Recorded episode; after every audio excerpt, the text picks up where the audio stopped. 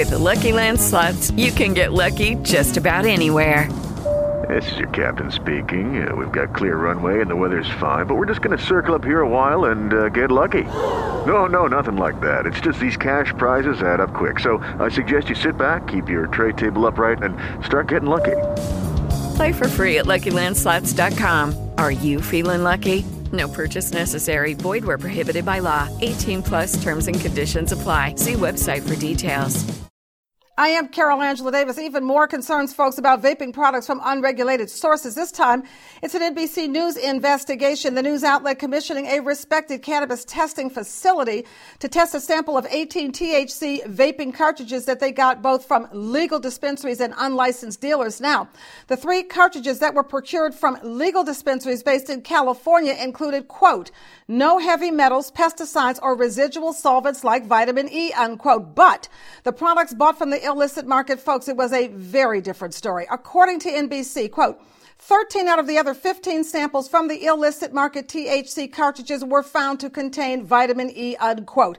That's the substance or one of them that authorities think is causing all the lung problems. In addition, NBC tested 10 uh, of the unregulated ca- uh, cartridges for pesticides and all 10 folks came back positive for myclophenol. That is a fungicide, folks. Yes, that can transform hydrogen into hydrogen cyanide.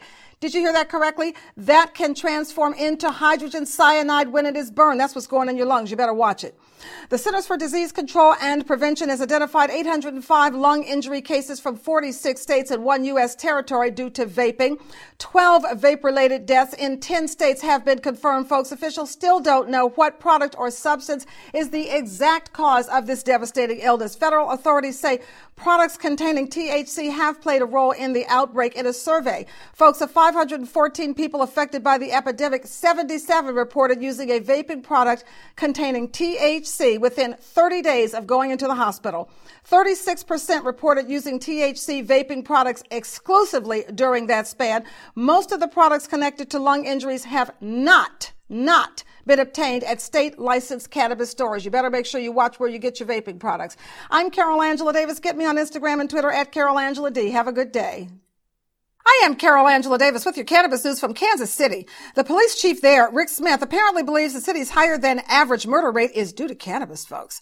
Kansas City, Missouri placed number 26 on the list of U.S. cities with 100,000 or more residents with the highest murder rate. That listing is based on FBI data from 2015 to 2016, which is the most recent data available. Smith says 10 murders in his city were directly related to, to marijuana. The chief says the crime started as robberies of marijuana and the money connected to it. Well, he also cites a report that shows that violent and property crimes increased in Colorado, Oregon, and Washington following the legalization of marijuana in those states. Don't worry about the fact that there is nothing to prove that the rise in violent crimes in those other areas was caused by legalized recreational marijuana. And Smith also fa- fails to point out, folks, that not one community from Oregon, Washington, or Colorado appears on the same list of the 30 most murderous cities in the United States.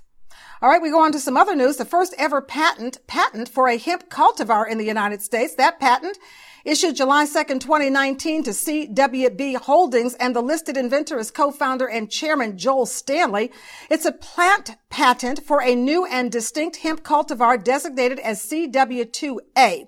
Apparently, this plant is hardy, it is resistant to cold, and capable of producing up to 6.24% CBD and only 0.27% THC. Now, that's important uh, since that 0.27% level is below the 0.3% threshold that separates legal hemp from illegal marijuana under the current Schedule 1 of the Controlled Substances Act.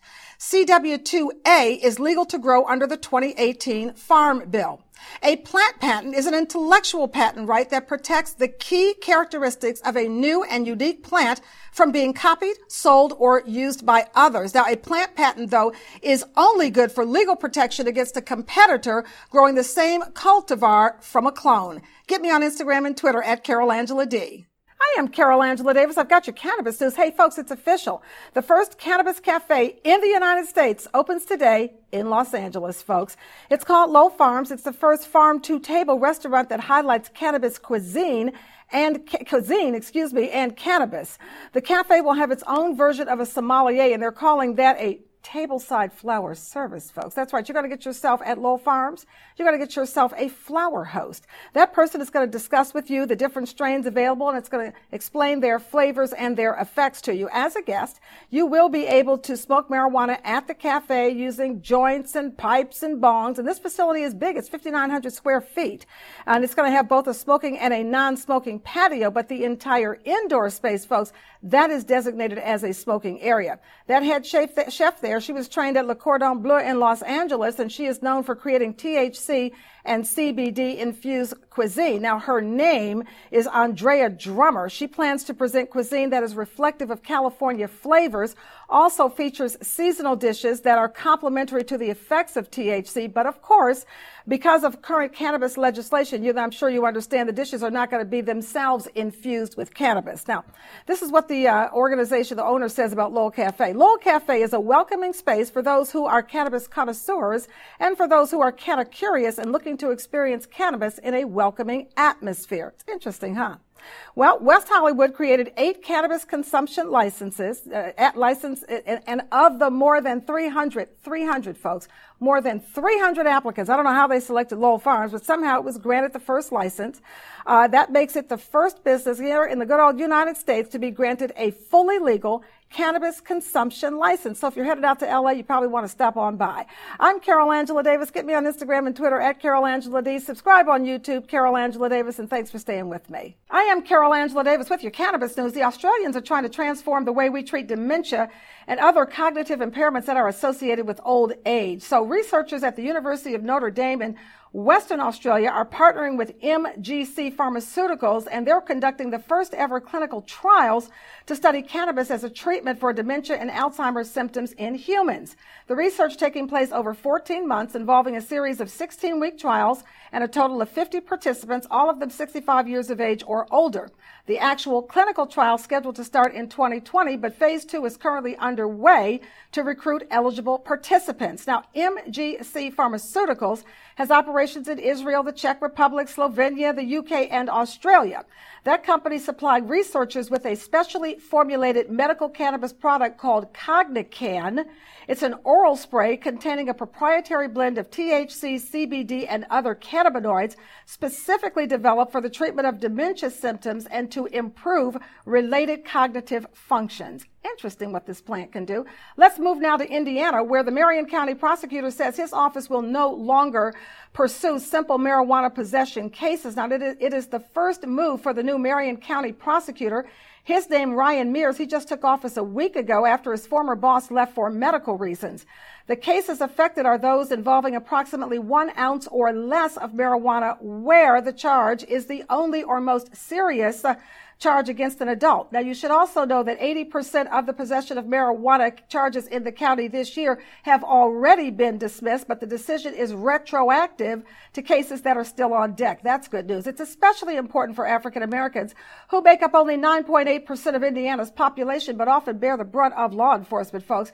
A 2013 ACLU report on marijuana enforcement showed African Americans make up 27.6% of those arrested for marijuana possession in Indiana. Now, the new rules do not apply to minors under the age of 18. Get me on Instagram and Twitter at Carol Angela D. Subscribe on YouTube. Have a good day. I am Carol Angela Davis. Folks, there has been another death in ICE custody. This time it is a 37 year old man from Cameroon in Africa. Apparently, Nebane Abienwi had been in ICE custody since September 19th and applied for admission to the United States at the San Ysidro port of entry, but didn't have the proper documents. Word is Abienwi suffered a hypertensive event, a term used to describe a spike in blood pressure that can result in a stroke. Didn't have a stroke. That reportedly happened sometime the night of September 25th. He was transferred to the hospital the next morning. So let's just stop right there and head right to our slay word, invidious, for tending to cause harm. Okay, the invidious Immigration and Customs Enforcement or ICE has struck again, folks. Everybody knows how survivable this kind of incident is if someone just cares enough to get you to the hospital. Abienwi is the seventh immigrant to die in ICE custody so far this year. 12 adult immigrants died in 2018 and 10 died in 2017. Okay, folks? We know what that's about. All right, then we're going to turn some, to some other news. A new report out from the Annie E. Casey Foundation says 29 states have improved when it comes to the percentage of children living in areas of concentrated poverty.